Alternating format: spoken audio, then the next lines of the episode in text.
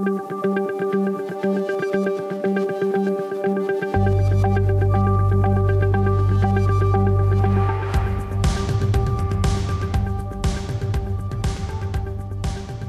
to Coach the Adaptable Mindset. Charles Darwin said that it's not the strongest of species that survives, nor the most intelligent. It's the one that is most adaptable to change. That's an evolutionary fact. It's a fact of life, and it's a fact of business, too. Adaptability is a skill, it's not a trait. There are certain personality traits that can help people adapt traits like courage, curiosity, and openness.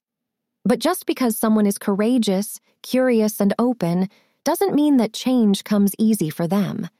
Adaptability requires a certain belief system called the adaptable mindset. The opposite of an adaptable mindset is a fixed mindset.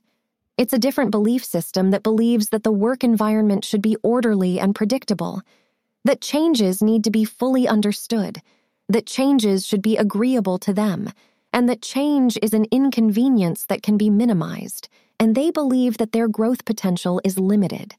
The people that think this way, and there are a lot of them, are going to struggle to adapt because everything they believe is wrong so you've got to help them shift their thinking. The adaptable mindset thinks that the workplace is unpredictable, that only hindsight will enable full understanding, that they can accept without agreeing, that change takes effort, and that their growth potential and their ability to adapt is based on their effort, not their talent. Here are some things you can do to help people with a fixed mindset. First, listen to them, because that's how you diagnose a fixed mindset. Then promote the adaptable mindset as one of your core values. If it's important to you, they'll know what's expected. Next, pair them with a coworker that has an adaptable mindset so they can follow a good role model. Then do this. Ask them about the positive ways they've changed. What triggered that change? Did they have all the answers up front? How much effort did it take? And how did they feel after? This is a good way to remind people that they are adaptable, and it's a good way to trigger their adaptable mindset. They've done it before and they can do it again. Then give lots of encouragement, recognize their effort, and celebrate their progress. This will create a positive feedback loop that will fuel their adaptable mindset. Remember, mindsets are conditioned in us. They're coping mechanisms. Adaptable mindsets enable healthy coping and fixed mindsets reflect unhealthy coping.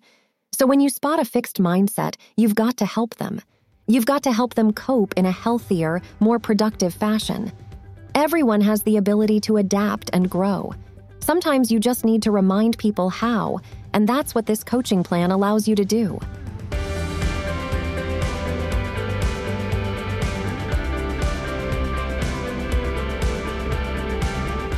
Thanks for listening. You can email us at info at mentalnotes.com. Feel free to share with your colleagues and follow us on all major podcast platforms.